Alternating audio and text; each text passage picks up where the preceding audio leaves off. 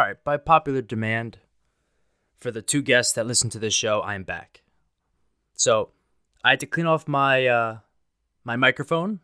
I had a lot of dust accumulating on it over the past six months that I haven't recorded an episode. The reason I wanted to come back is that I'm personally making, doing something in my investing that I regularly do at this time during the year. So I wanted to share it with you, as for some, this could be a regular routine you already do. And for others, this might be something you want to add. But in general, I hope everyone is okay. It's been a long six plus months that I haven't kind of communicated with you. Hope everyone's safe. And we're going to get into this. So I'm going to share a little bit, kind of like I said, about what I personally do around this time. So what we'll talk about is what a balanced portfolio is, what stocks you should sell, and tax incentives that can come with selling your stocks at this time, and how much you should have in cash overall. The reason I'm doing this is that when I come to the end of my year, I look into my portfolio for not just balancing purposes, like seeing where I stand so I can get a good portfolio moving into twenty twenty-one or the next year, but also for tax reasons. So first, an overview. What does balancing your portfolio even mean? Now, for some, you might not need to do this. If you are in index funds, you're pretty much balanced. I mean, there's not much you can do. You can maybe change index funds, but overall, that's pretty safe stock investment. That's why people buy it. Now, if you are in, in individual stocks, there's no real rule of thumb. Like, people have been on both sides here. It's you can own two to three, you can own thirty. There's no really correct number. It depends on kind of a couple key factors. There's three main ones that I have: your investment time horizon, market conditions, and your overall ability to keep up with the stocks. And that's probably the most important in my head. So first, the investment time horizon, or how long you just plan to own a stock for. There's short-term, intermediate-term, and long-term.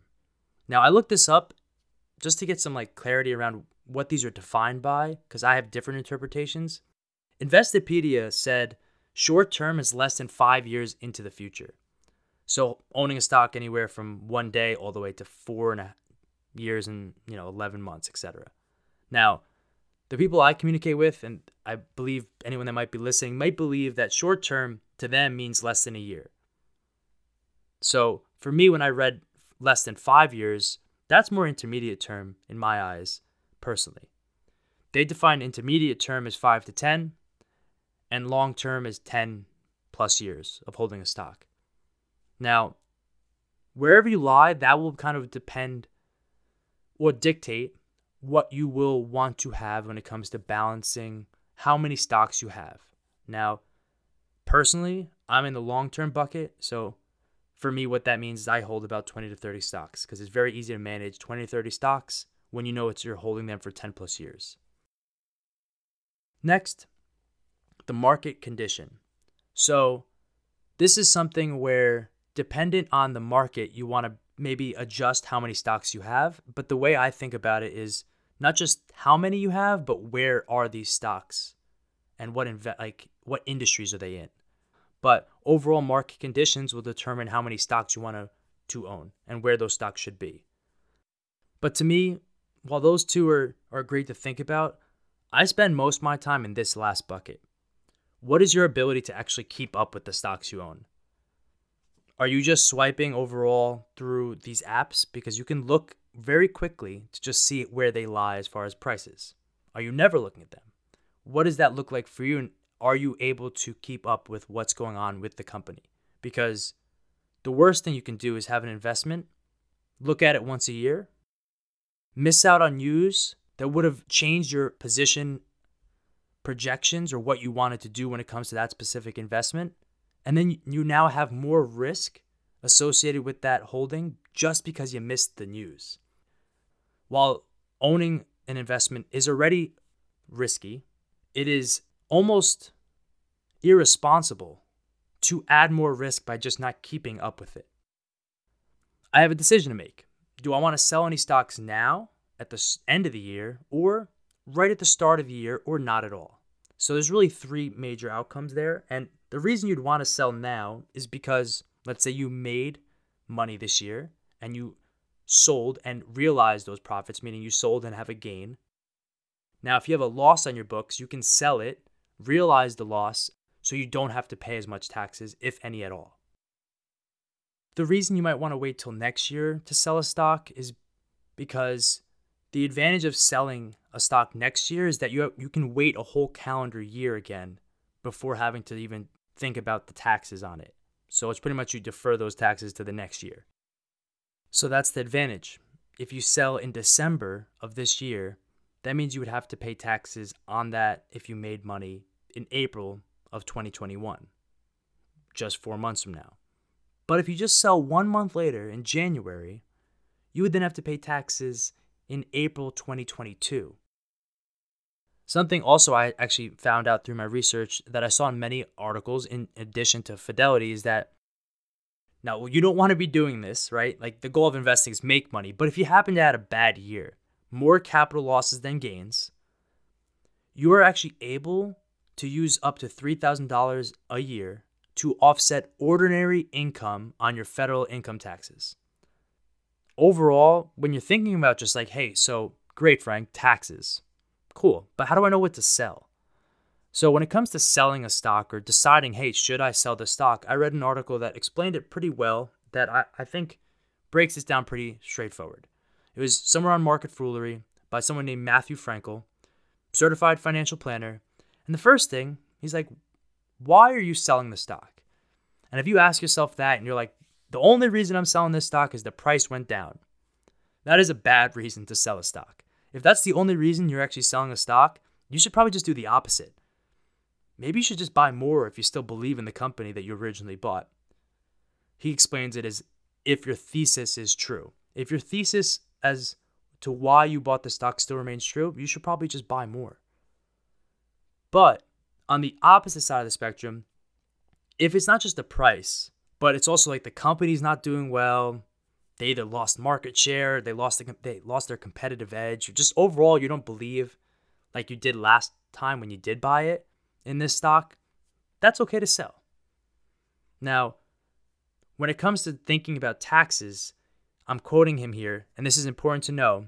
Be aware that if you do sell a stock, you can't just go repurchase it or anything sustainably identical to that investment within thirty days.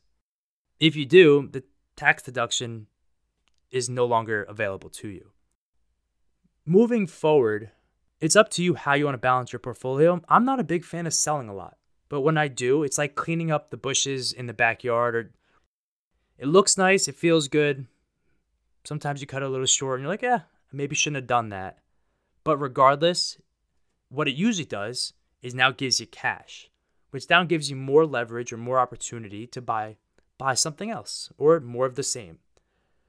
But how much cash should you hold? This is a conversation that many people can have when it comes to investing, different opinions on. I don't think there's many people that would disagree with this statement, though. You should definitely always have some cash. When I looked up, hey, how much cash should you have? I personally don't really have a rule of thumb. I know investment articles I've read say the rule of thumb is from five to ten percent of your overall portfolio should be cash. I think I'm standing around there now. I mean, most people might be higher because of this current market or uncertainty. When I read this, I was kind of shocked. Um, it was an article on the balance dot com, and a report was done in two thousand nineteen by Capgemini World Wealth, and they found that people with at least one million dollars in investable assets kept nearly twenty-eight percent of their portfolio in cash. That's a lot of money.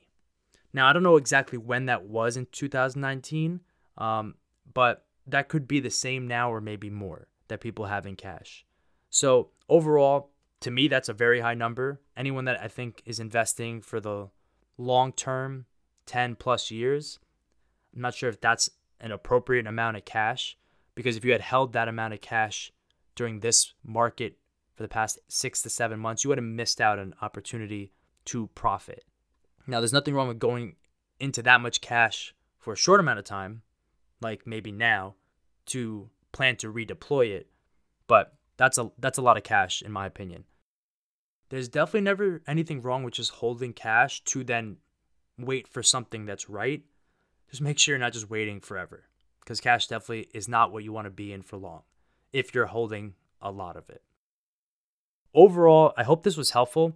Maybe you listened to this and you got something out of it, and I would love to hear about that. So if you're not following me on Instagram, go follow me on Instagram. That's where I do most of my updates. That's where I communicate with anyone that wants to talk stocks at any time. I have a lot of good conversations.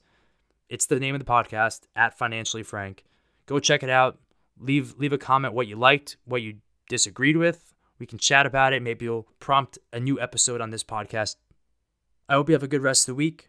Feel free to reach out if you want me to talk about something different next week. It definitely helps to have some type of topic in mind. Like I said, I'm going to be doing what I just talked about this podcast sometime this week to plan for my end of year when it comes to my stocks.